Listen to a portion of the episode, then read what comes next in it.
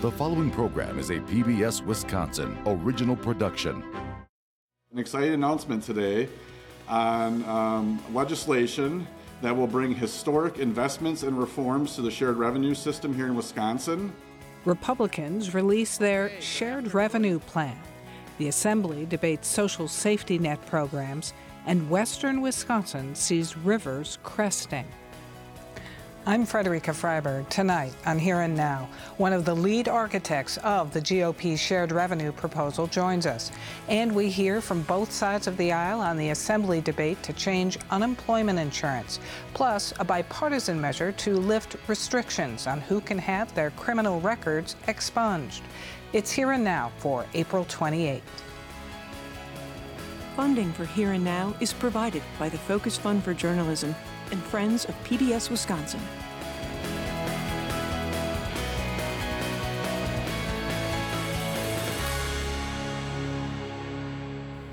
Across the state, Republicans announced their proposal for a significant bump in shared revenue, the amount of money the state distributes to local governments, which hasn't seen increases in nearly two decades.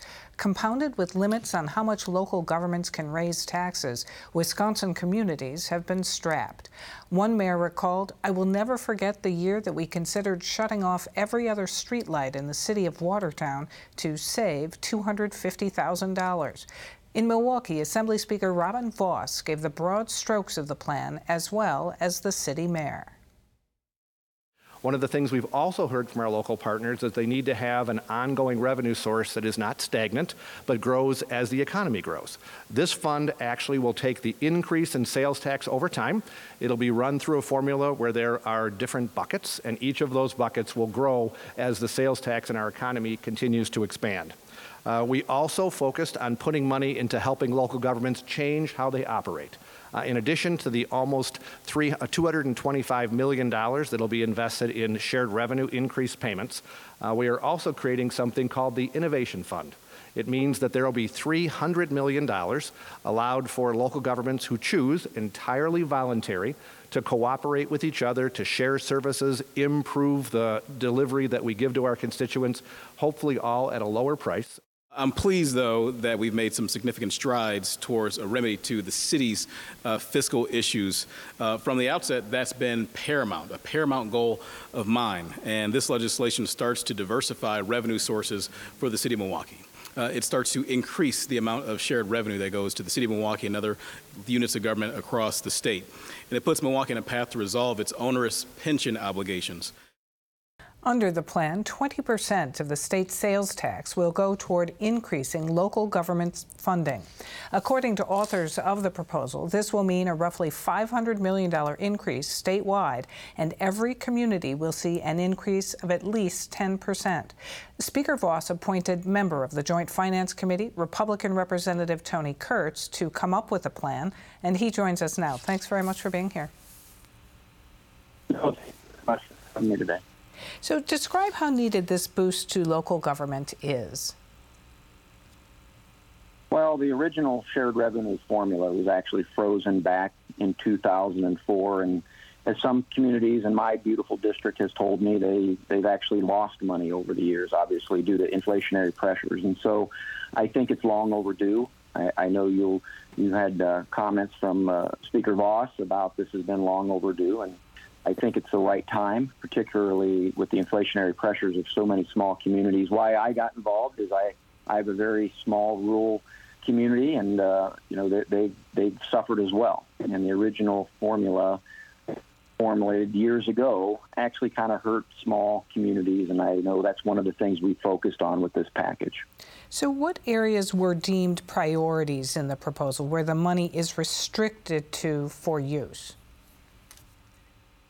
Well, I think one of the things thinking about is what in those communities, what do they need? Obviously, cities, you know, villages, you know, they obviously have more law enforcement, EMS, those type of providers. You know, in our, our counties, it, it's highway departments, it's sheriff's departments, but in townships, it's a lot more, you know, EMS related and also roads. You hear that from all townships. Especially town chairmen, is about the needs to invest in roads. So we've kind of tailored this new money, the new $227 million that we're going to put into towns, villages, and cities and counties. We would like those areas targeted, you know, law enforcement, uh, our fire departments, our EMS providers, you know, our dispatch, also public works and transportation. And I think, trust me, it, what I hear from my constituents and my local officials, they can definitely use that money in those areas. And, you know, one of the feedbacks I got from somebody today, to be honest with you, they said, you know, I can only use this in my sheriff department. Well, that's true. But now you can use this money to fund your sheriff's department, which should in turn maybe free up money elsewhere that you can use throughout the county. So I think, you know, it, they can be creative, but our goal was to uh, definitely support those key and key components of our, our locals. So is there any percentage of the money that is unrestricted? Well, once again, everybody's going to get their current new their current amount of shared revenue, and like I mentioned before, and like you said earlier, everybody's going to see at least a 10% increase. A lot of communities, particularly some of our smaller cities, villages, and townships, they're going to see a much larger increase. And so um, obviously they can, with that increase they'll be able to be you know use that money for the, the needs that they have in their individual communities. Now the plan also calls uh, or allows the city of Milwaukee to impose a new local two percent sales tax if voters agree, uh, but again uh, restricts some of how it can be spent, like for example no money toward streetcars. Why is that provision in there? Mm-hmm. Well, let's let's let's talk about a little bit about Milwaukee. Milwaukee and the mayor, and I give the mayor a lot of credit. He has been at the table. He's been uh, very helpful, and it's been refreshing to work with him. To be very honest with with him, and, and also uh, the county executive David Crowley, who's a who's a, a, a I would consider a good friend of mine. I think it's been very refreshing to work with both of them. But the city, particularly, is in financial stress. I mean, we're not talking about you know do they you know if they would need to declare bankruptcy. It's a matter of when they would need to declare bankruptcy. So I think our our position is if you're in such dire straits financially, which they are, you know, maybe you just need to focus those those those that money in areas that you truly need it. Now, one of the things that's not getting told is we're not saying you can't fund those that street card. You just can't use this money. I mean, you can still get federal grants. You can still get private donors. There's still ways to fund that, and I think especially the city of Milwaukee. They're very creative. Mayor Cavalier, I, I think, is very, uh, very resourceful, and I, I, think in the end, if he wants to get that street card funded, I think he can find a way to do that. Just very quickly, this is uh, a bipartisan effort. Um, did, did you work with Governor Tony Evers on this, whose plan that he announced in, in the budget, you know, mirrored the, the 20% of state sales tax? Well, is Speaker and the Majority Leader actually on Wednesday evening uh, met with the governor, and I, I foresee many more meetings in the future. And like I said a few minutes ago to you, I mean, uh, you know, David Crowley, the mayor, I mean, we've met quite a bit over the last six months on this issue, and I, I, I give them a lot of credit. My counterpart on the Joint Finance Committee, uh, Evan Goyke, a Democrat from, from Milwaukee, he and I have talked about this, and he's been in the room for the last month. And so uh, we, we do want this to be a bipartisan bill. We want buy in, and I think that's why we brought them early on uh, into the process. And in the last month, we've had some very good uh, discussions, uh, some, some back and forth, and it's been very healthy, very respectful. And I personally, I'm very proud of what we've done. And uh, we, got, we got a little bit more work to do, to be fair. Uh, but I think we're in a good spot, and I think uh, for my area, this is a, a, wonderful package that will definitely help rural Wisconsin. That's great news. Republican Representative Tony Kurtz, thanks very much. No, thank you for having me. Appreciate it. Following the passage of a non binding referendum on the statewide ballot in the April 4 election, where more than three quarters of voters supported a question about government benefits that read, Shall able bodied childless adults be required to look for work in order to receive taxpayer funded welfare benefits? Assembly Republicans this week passed a slate of bills mostly aimed at unemployment benefits. The six bills include tightening unemployment insurance, work search requirements, and drug testing, as well as tightening Badger Care eligibility. For more, we go to one of the authors, Republican Representative Jerry O'Connor. And thanks very much for joining us. Thank you. So, why are these provisions in these bills needed? You know that I come from the private sector. I'm a first-term uh, representative. I came out of a position as a community bank president after many years. I really look at this as going back and looking at a series of policies, as the private sector would do, and saying, okay, we have some issues here. So if we're going to update these issues, let's take a look at a broader section and see what we can do to improve them um, especially when we get to unemployment. Uh, that fund is funded by employers. And to that extent, they're the ones that bear the burden. At the state level, we have a fiduciary responsibility to make certain we have the most effective and cost efficient program available. And we just have some areas we need to tighten up. Overall, is it your sense that the 25,000 people who are currently getting unemployment benefits right now is too many people? I wouldn't say that. I would say that, as in most things, we create laws, policies, and statutes to address a few um, in our society. Maybe the best example is when you go to the airport and you go through the metal detectors and you wait in long lines, not because everyone is a terrorist, but because you're trying to figure out we need to weed out certain uh, or identify certain characteristics that are a problem. And that really is what this bill does. Um, so I would spend less time trying to figure out um, who doesn't qualify in terms of personality or characteristics. But it's more important we have laws in place and we want to enforce them as they exist or improve them as they need to be. Is the message that people on unemployment insurance are gaming the system, as one of your colleagues said on the floor, or or lazy? Um, uh, can't speak for the representative. Um, I would speak from what I get feedback from the general public, and that would be over a period of time. That they're concerned that we spend a lot of money at the state level or at the federal level where the money's unaccountable we don't know if it's working. We don't know if it's going to the right places. We don't know if the agencies are applying the law as intended. Uh, the drug testing bill would be uh, part of that. That was passed in the last uh, budget bill, but it has not been implemented. Um, I can tell you the general public does not want to invest money where you have people using the system without using that system to get to the next level, to be employed, to uh, gainfully uh, engage in the society around us in that manner. One of the bills, as you know, looks to require more audits of whether claimants are doing the required number of work searches per week uh, to get their payment. That's four per week, including declining job interviews or not showing up for one. Um, according mm-hmm. to the Department of Workforce Development, the agency does do these weekly random kind of audits, but in your mind, that's not enough oversight? Well, it's not addressing the issue. Part of that one goes back to ghosting.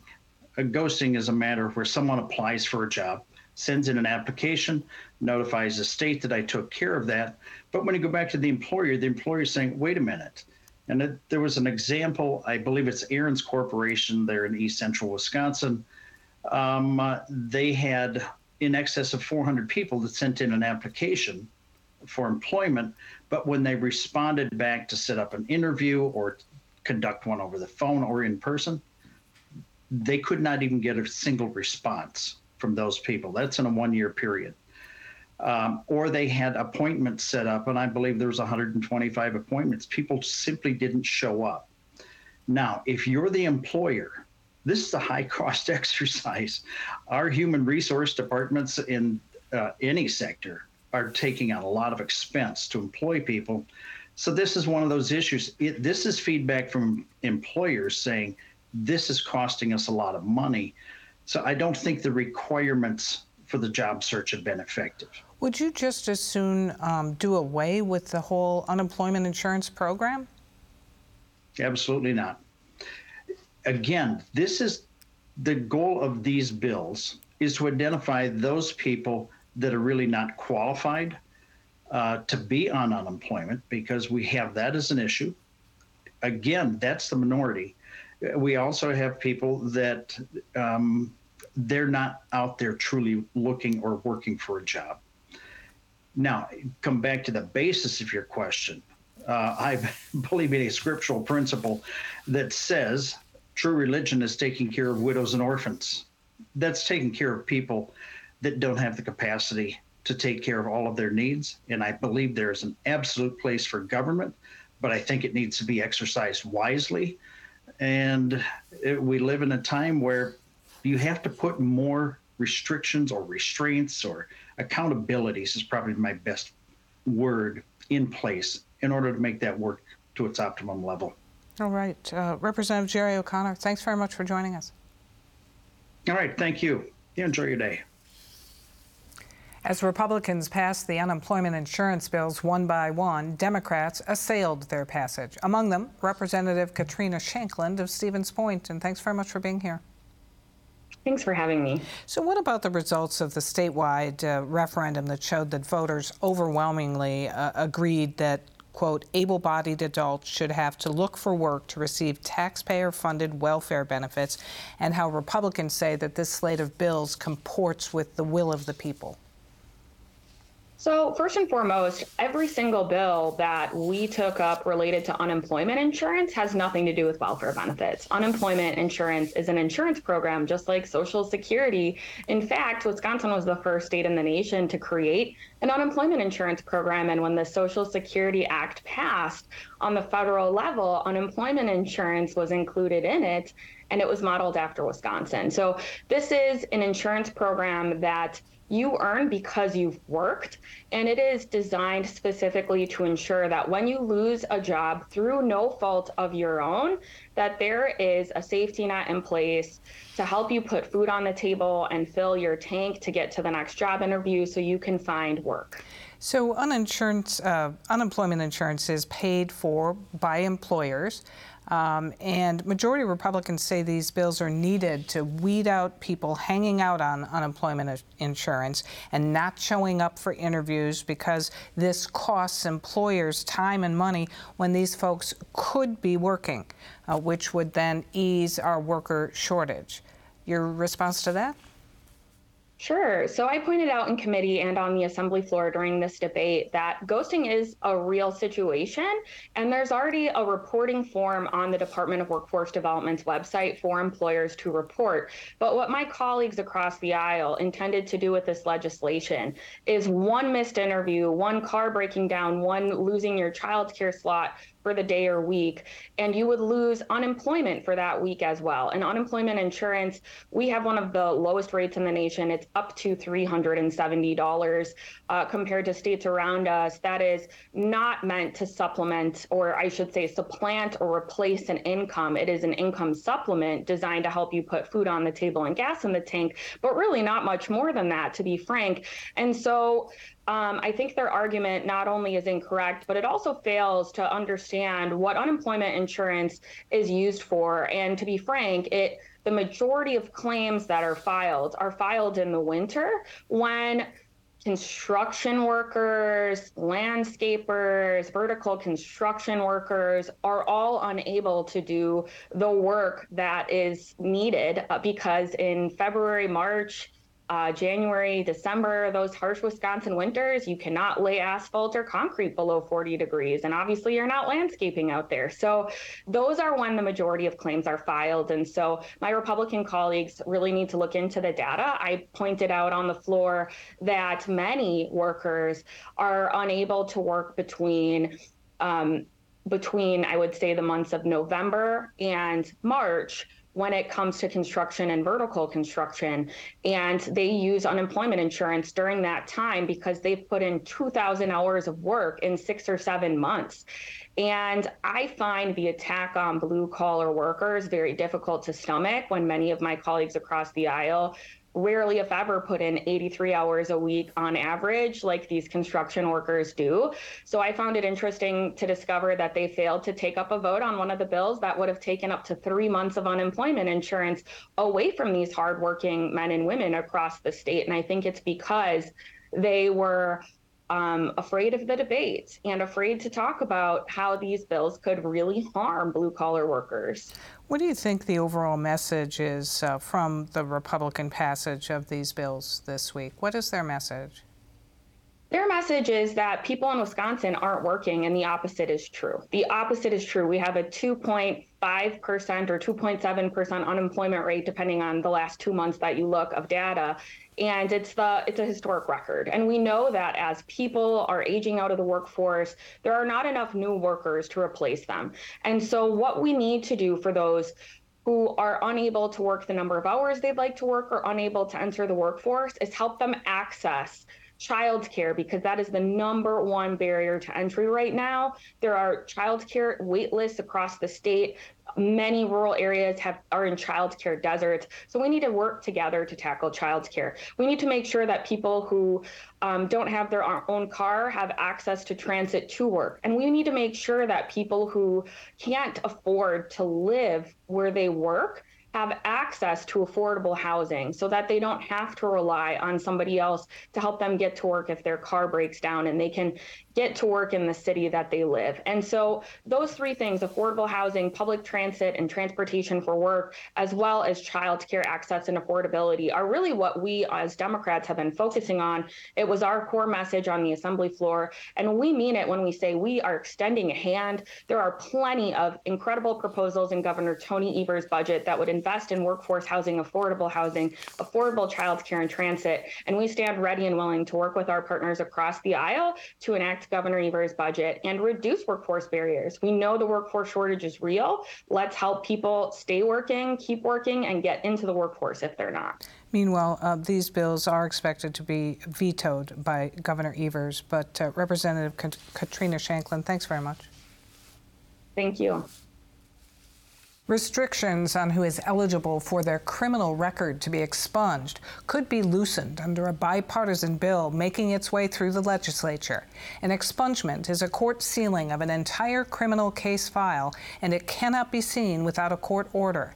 Further, the defendant's name won't yield any results of the case in a search of Wisconsin Circuit Court records.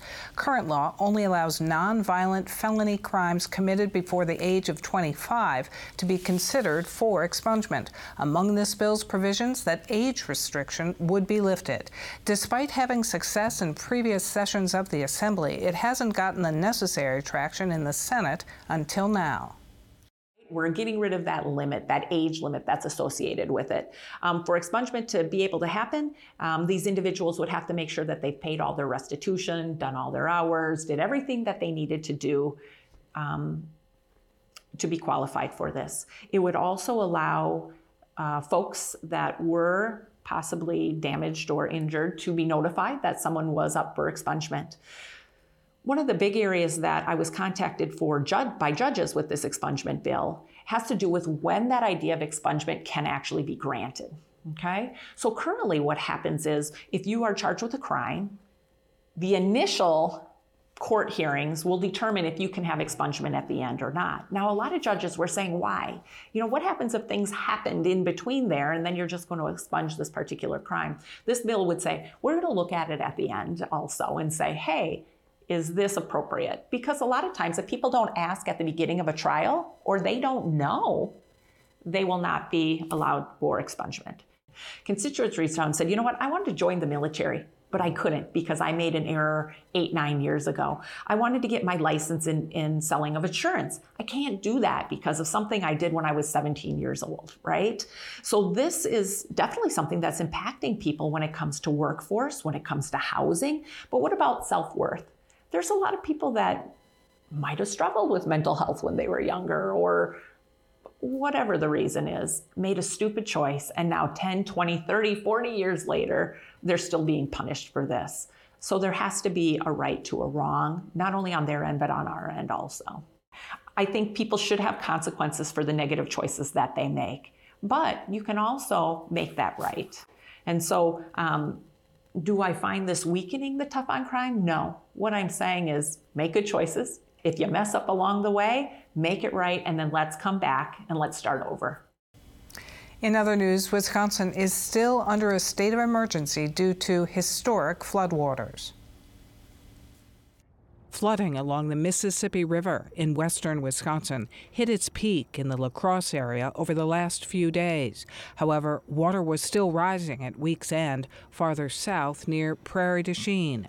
Latest projections had the river reaching just over 23 feet Friday afternoon and then starting to recede. In Prairie du Chien, many roads were closed and residents along Main Street evacuated. Tens of thousands of sandbags were filled and placed as residents tried to keep floodwaters at bay. The major flooding is the result of record snowpack followed by rainfall and saturated soil. That saturated soil may have led to a freight train derailing Thursday on the bluff side of the Mississippi River, with several cars tipping over. Authorities say hazardous materials of lithium ion batteries, oxygen containers, and paint were on board but have been contained. Officials shut down a section of State Highway 35 during cleanup. Four workers were taken to the hospital with non life threatening injuries. The incident and exact cause are under investigation. For more on this and other issues facing Wisconsin, visit our website at pbswisconsin.org and then click on the News tab. That's our program for tonight. I'm Frederica Freiberg. Have a good weekend.